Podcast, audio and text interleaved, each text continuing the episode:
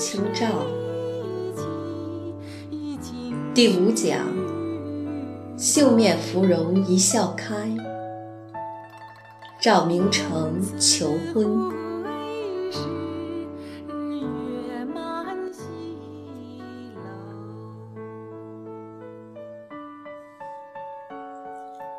说不定，出身书香世家的王氏，还在怀胎十月的时候，就已经对腹中的小青照进行着床前明月光的胎教了。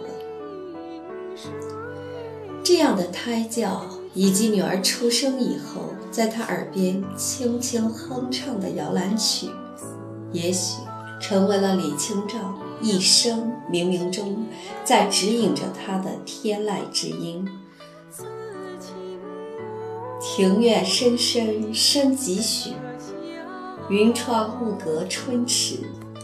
为谁憔悴损芳姿？夜来清梦好，应是发难知。临江仙。我们说娶一个才女和美女当妻子。那是人生的一大快事，可是摊上个酒仙和赌神老婆呢？一想想还不得头皮发麻啊！可是真碰上一个女人，既是娇滴滴的才女和美女，又是好酒好赌的男人婆，这做丈夫的该是啥心情啊？难道一会儿飘在神仙一样的天堂，一会儿？又摔在魔鬼一样的地狱。我不知道这上下两千年，除了一个李清照，世上还有没有第二个这样的女人？如果没有第二个李清照，也就找不到第二个赵明诚这样的男人，好去采访一下他。嘿，能谈谈你现在的心情吗？不过有一点是可以肯定的。如果我是赵明诚，肯定拍着胸脯说：“我不下地狱，谁下地狱？”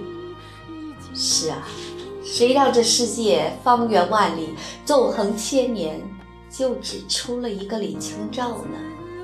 天下美女一大堆，才女一大把，李清照却是前无古人后无来者的唯一。就凭这一点。他赵明诚也足够让天下男人羡慕、嫉妒、恨吧。不过，别的男人也别嫉妒。俗话说得好，“千里姻缘一线牵”，很多事情都是命中注定的，不是你的求也求不来，是你的躲也躲不掉。赵明诚和李清照的婚姻也是这么回事儿。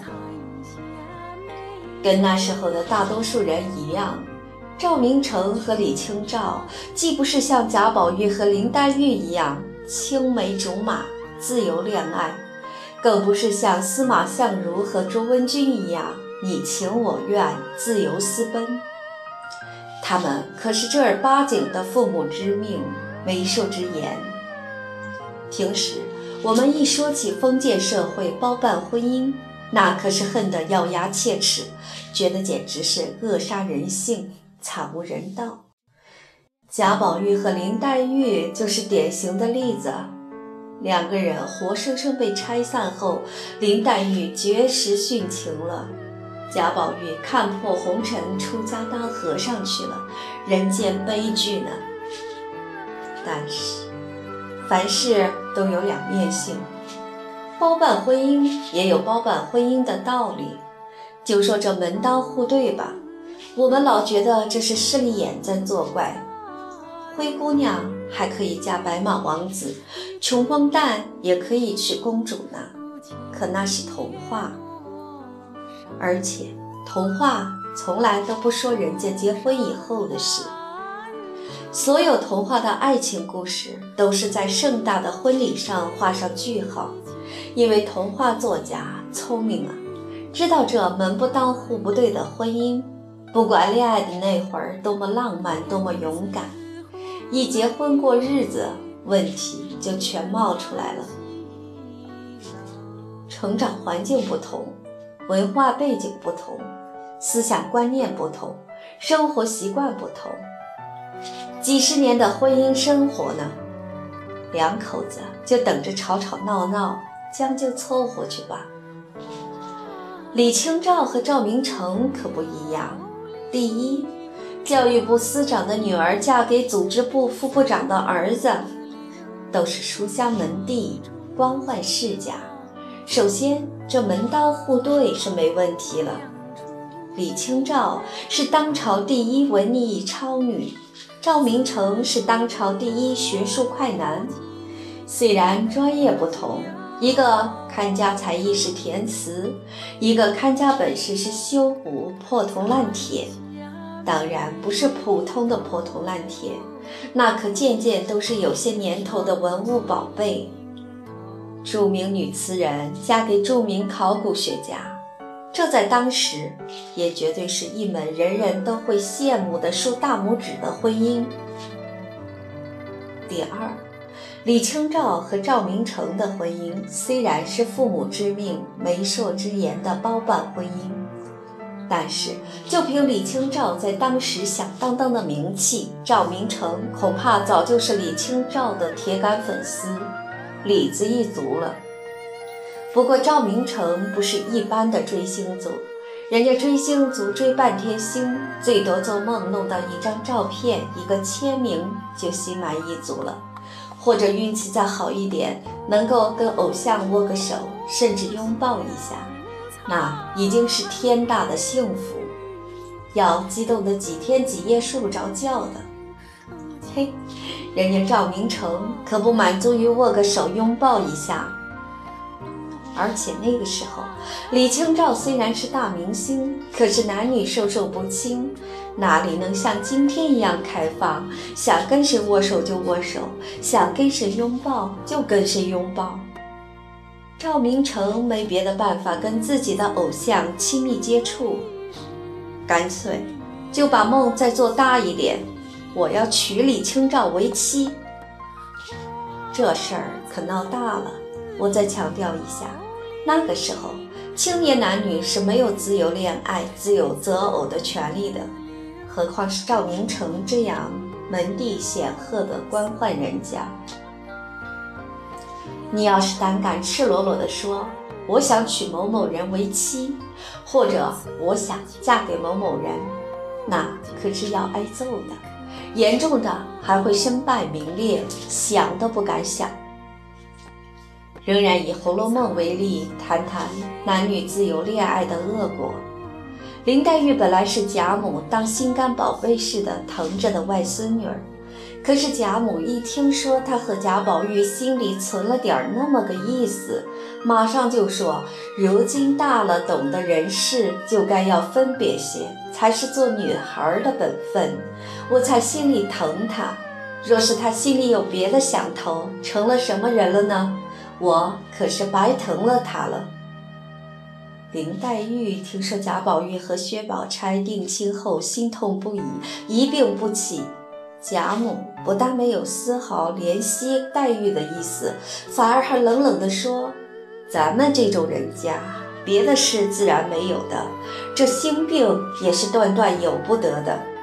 林丫头，若不是这个病呢，我凭着花多少钱都使得。”若是这个病，不但治不好，我也没心肠了。结果大家都知道，贾母、王熙凤等人瞒天过海，哄着病中的宝玉与薛宝钗成了亲，林黛玉也因此悲痛而亡。由此可见，在古代，青年男女自由恋爱非但不被允许，而且。还很有可能酿成不可挽回的悲剧。既然自由恋爱有这么多严重的后果，那赵明诚该怎么办呢？这两个人都是名门世家，平时可能连面都见不着，也不可能托人递条子。月上柳梢头，人约黄昏后。约个吉日良辰私奔，那是小说戏剧里面的情节，现实中几乎根本不可能。俗话说，兔子急了都会咬人。赵明诚是个大学生，太学生了，虽然有些书呆子气，可是大事不糊涂。一番苦思冥想之后，还真让他想出了个好办法。啥好办法呢？他也不敢跟老爷子直接说我是李清照的粉丝，我要娶她做老婆，那非把他老爷子赵廷芝气疯不可。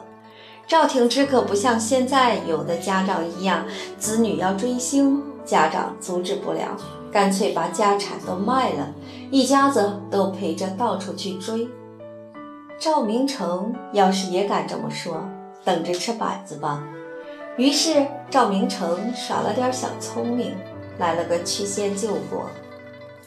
那段时间，赵明诚父亲赵廷芝也正在琢磨呢。小儿子老大不小了，要给他找一门好亲事，合适的人家不少，可就是定不下来。赵明诚也不明说自己想要谁。假装偶然想起似的，跟父亲说：“哎，我睡午觉的时候做了个梦，梦见看到一本书，醒来的时候只记得书上的三句话：‘言语思和，安上一托，知府草拔。’我想了半天没想明白，父亲，您说这梦到底是啥意思啊？”赵廷芝想了一会儿，说：“嗨，傻儿子，这还不简单？这个梦是说你将来要娶个女词人为妻啊！你看‘言’字儿和‘思’合在一起，不是‘词’字吗？‘安上一托，安字儿去掉，宝盖头，不就是个女字儿？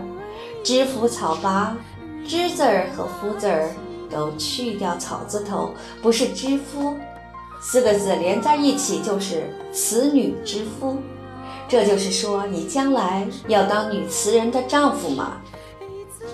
赵明诚一听，父亲果然上了圈套，大喜，连忙拍父亲的马屁：“父亲，您真是太聪明了，我想了半天都没猜出这句话的意思。您这么一说，还真是这么回事儿。”赵廷芝虽然是个精明人，可千穿万穿马屁不穿，何况是自己宠爱的小儿子拍的马屁呢？当朝的女词人虽然不止李清照一个，名气最大的可不就只有李清照一个人？再说了，论年龄，李清照十八岁未婚，比儿子小三岁，正合适；论出身，两人的父亲是同事。同朝为官，门当户对，打着灯笼也难找到好亲事啊。果然，不久之后，赵廷芝就跟李格非提亲了。李格非再三权衡，一方面自己的官阶在赵廷芝之下，组织部副部长来提亲得罪不起啊。虽然李格非并不是个势利眼，但现实条件总还是要考虑考虑的。况且，虽然赵廷芝为人不怎么样，可赵明诚这孩子勤奋好学，为人诚恳老实，跟他父亲老滑头不大一样。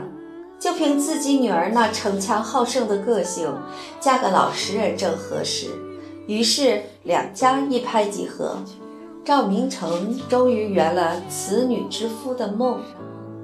当然，这个故事很可能只是好事者的杜撰。但事实确实是，赵李两家成就了一门天造地设的婚姻。不过，这里说的天造地设，仅仅是针对李清照和赵明诚小两口而言。其实，李赵两大家族之间一直是矛盾重重，并且这些矛盾将来必然要影响到小夫妻的生活，这是后话，后面我们还会要详细说到。说到这里，大家可能会有个疑问了：李清照怎么会那么有名，连赵明诚都成了他的粉丝呢？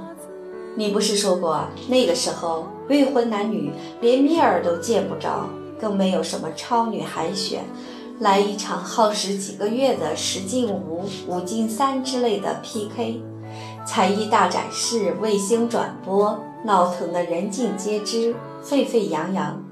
他李清照凭啥出名啊？大家别急，那个时候虽然没有卫星电视，没有平民海选、电视大奖赛，可是人人都有张嘴啊。没有广播电视，可以口口相传啊。一传十，十传百，有什么事儿，大家一宣扬，要不了几天，就全天下人都知道了。李清照的名气大，主要有两点原因：第一，出身书香名门，有优良的教育背景；第二，遇上了慧眼识人的伯乐。首先，我们来看看李清照的出生。李清照的爷爷和父亲都是北宋著名宰相韩琦的学生。韩琦是北宋不可多得的出将入相的文武全才，与先天下之忧而忧，后天下之乐而乐的范仲淹齐名，并称韩范。当时边疆流传一则民谣。军中有一韩，西贼闻之心骨寒；中军有一范，西贼闻之惊破胆。这一韩就是指韩琦，一范即范仲淹。韩琦和范仲淹镇守边疆的时候，两人一听是他们带兵，都吓得不敢轻举妄动。名师出高徒，在李清照出生的时候，李格非已经学有所成，成了当时著名的学者和作家，是出镜率挺高的一大名人。而且后来，李格非还一度官运亨通，从一个小县城的副镇长，连跳几级，蹦到了教育部，不但进入了北宋朝廷学术的核心圈。而进入了政治的核心图。再来看李清照的母亲，李清照的母亲比他父亲李格非的来头更大了。他的母亲是北宋初年汉国王公准的孙女儿。王氏是钟表情，秦桧儿虽然是个大汉奸，害死了民族大英雄岳飞。可并不代表他的亲戚也都想用汉奸。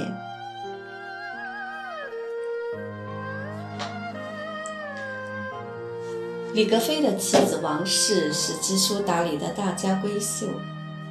虽然王氏嫁给李格非的时候，李格非还没当什么大官，还窝在小乡镇里当他的副镇长，可他的名士才子风度。早就让慧眼识人的王家给相中了，所以李清照自己都说，他父母的联姻是母亲下嫁父亲，可见从当时的家世门第来说，李格非确实是高攀了。但后来的事实证明，王氏下嫁确实是很有眼光的。就好比选中了一个低价绩优股，因为没过几年，李格非便时来运转，仕途一路飙升，官儿越做越大了。李清照的母亲跟那时候绝大多数女人一样，在历史书上没有留下名字，只留下家族的姓氏，但是因为来头很大。而且也是出自书香门第。按照子女智商取决于母亲智商的遗传学理论，按照李清照有这样的母亲，也许注定了天赋的才智会成为她一生享用不尽的精神财富。而且，王氏大约也不会像其他循规蹈矩的女人一样。只会教小清照怎么笑不露齿，怎么穿针引线。说不定，出身书香世家的王氏，还在怀胎十月的时候，就已经对肚子里的李清照进行着床前明月光的胎教了。这样的胎教，以及女儿出生以后，在他耳边轻轻哼唱的摇篮曲，也许成为了李清照一生冥冥中在指引着他的天籁之音。虽然大家都说成功是百分之一的天才加百分之九十九的勤奋，可是对李清照而言，没有那百分之一的天才，光有百分之九十九的勤奋，恐怕也成不了两千多年中国历史上独一无二的大才女。当然，这百分之一的天才不仅是遗传的聪明才智。主要还是指优秀的家庭教育背景。不过，要是大家都想当然的以为李清照投胎在这样的日子过得比蜜还甜，那可就大错特错了。世界上哪有十全十美的人生呢？李清照也没有。李清照在幼年时的时候。便遇到了人生中的第一个大灾难。对于任何一个幼小的孩子来说，可能就是一句话：“天塌下来了。”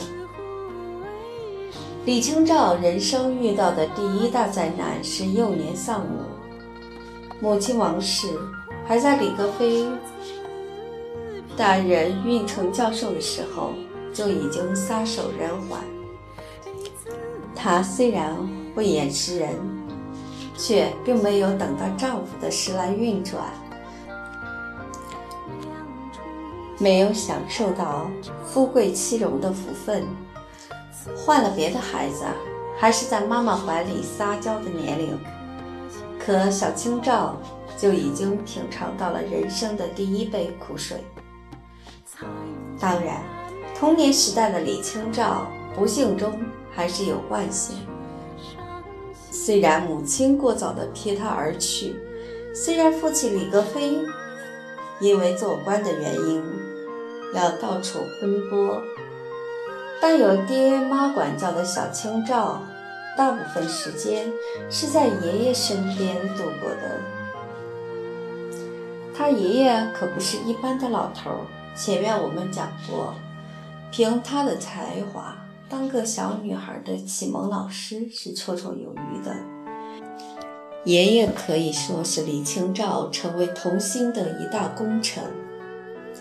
但是隔代抚养也必然带来一个严重后果，那就是过度的溺爱，尤其对这个从小没了母亲、父亲又老不在身边的孙女儿，爷爷是看在眼里，疼在心上。溺爱心疼的结果就是，少女时代的李清照像脱了缰的野马似的，养成了天不怕地不怕的个性，啥都敢说，啥都敢做，还不是给家里人制造点小麻烦。没什么喝醉酒找不到回家的路啊，偷看闯进家里的陌生男子啊。说不定都是这时候发生的事儿。小清照时不时制造的这些有惊无险的意外事故，大概很让家里人伤脑筋，连回家探亲的李格非都发现了。再这样纵容下去，这女儿恐怕将来想嫁出去都难。为什么这么说呢？李格非想啊，自己好歹也是读书人，是官宦人家，想来找亲家，就算不是皇亲国戚，至少也该是书香门第。那时候大户人家讲究的都是夫唱妇随，三从四德，谁愿意娶一个大大咧咧、动不动就喝得醉醺醺的假小子呢？这样一想，李格非就觉得有一件事不得不要抓紧考虑了，这是什么事儿呢？这件事对李清照的人生又有什么关键性的改变呢？原来这件事还跟李格非自己有关。妻子去世也有些日子了，自己没人照顾倒也罢了，可女儿不能成为野孩子。女孩子毕竟是女孩子，那时候可不流行什么中性美，要扭转李清照这种假小子性格，必须要有一个大家风范的女性来教养她。就这样，为李清照找一个继母的事儿提上了议事日程。这找继母也不是那么容易的事儿，为啥？现在的李格非可是今非昔比了，当了京城的大官儿，来来往往的都是政界名流、学界权威，给他说媒的、介绍对象的，踏破了门槛。以李格非的名气和身份，许个老婆自然是小菜一碟儿。不过宁缺毋滥呢，就因为是名人，所以娶妻更加要谨慎。即使比不上原配妻子那样出身显赫，至少也得是门当户对的、温柔贤淑的大家闺秀吧。也是活该李格非走运，这样的好事儿还真让李格非给赶上了。在朋友的促成下，他的第二任妻子不但也是出身名门世家，是北宋初期著名的状元汪拱辰的孙女儿，性格温柔端庄，琴棋诗画无所不通，连对女人向来很吝啬的正史。都留了句话给他，说他易善文，文章写得相当漂亮。而且巧了，这第二任妻子也姓王。更重要的是，这位继母王氏对李格非前妻的女儿小清照视若己出，当成了自己的女儿来对待，亲自教她识文断字儿，照顾她的生活。想想看，出生于这样的名门贵族，有这样的遗传因子，有这样成就不凡的父母，李清照她想不成才，想不出名都难呢。这样响当当的家庭教养出来的女儿，而且还才貌双全，她赵明诚就算整个一两耳不闻窗外事的书呆子，只怕也是如雷贯耳了吧。当然，话说回来，也不是每个名门世家的子女都能成才子才女，说不定还可能是鱼肉老百姓的太子党，或者不学无术的纨绔子弟呢。李清照想要成为千古第一的著名才女，光有著名父母，那还是远远不够的，而且。做父母的总不能王婆卖瓜，自卖自夸，到处去跟人炫耀自己女儿如何如何倾城倾国，如何如何才高八斗，学富五车吧。李清照的艳名和才名远播，铁定既不是卫星电视传出的，更不是父母吹牛给吹出去的，这其中。还有什么人、什么事儿起了重要作用，让赵明诚这个书呆子做梦都想成为此女之夫呢？夫此舞浣溪沙，绣面芙蓉一笑开，斜飞宝鸭衬香腮，眼波才动被人猜。一面风情深有韵，半间娇恨寄幽怀。月移花影约重来。点评：此次和丑奴儿晚来一阵风间雨一样，因为渲染了儿女私情，而且显然是不被封建礼教所允许的。没有父母之命、媒妁之言的地下私情，也被怀疑不是易安所作。实际上，眼波才动被人猜，恰恰透露出一位封建道德规范束缚下的女性内心对爱情的真实渴望。这种对爱情的追求，多像静女其姝，似我于成鱼，哀而不见，搔首踟蹰。《诗经·静女》中的情调，又多像“月上柳梢头，人约黄昏后”，欧阳修生查子的期待与彷徨。对爱情的向往是人类最本质的共性，不论时代，不论性别，只不过在特定的社会环境下，在特定的人物笔下，由于种种现实条件的压抑。这种追求虽然大胆炽烈，却又不得不小心翼翼，正可谓矜持的妙。《临江仙·梅》：庭院深深深几许，云窗雾阁春池，微水憔悴损芳姿。夜来秋梦好，应是发难知。玉瘦弹清无限恨，南楼羌管休吹。浓香吹尽有谁知？暖风迟日炎，别道杏花肥。点评。如果说梅花自古便是文人墨客歌颂且引以自喻的对象，那么梅花在文学上的真正盛开，则是在好标举清风雅韵的宋代。宋代是梅花开得最美、最艳、最清香的一个时代。凌都的山园小梅就是其中占尽风情的一绝。疏影横斜水清浅，暗香浮动月黄昏。梅花迎春早发，肩负着报春的使命。君从故乡来，应知故乡事。来日绮窗前，寒梅着花未？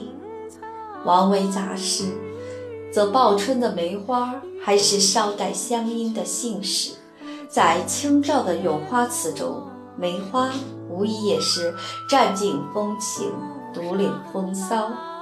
或许正同美丽的女词人一样，早开之梅花的风情，亦有其孤芳自赏的寂寞与相思、思乡的伤怀。在清照的笔下，美丽的梅相连半开，娇一凝，清高的美。此花不与群花比，孤独的梅，为谁憔悴损芳姿？而清照着力渲染的，还是那份美丽无人欣赏的孤独，和与孤独伴生的惆怅悲凉。徐培军监注认为，此词当作于建炎三年（一一二九年）春。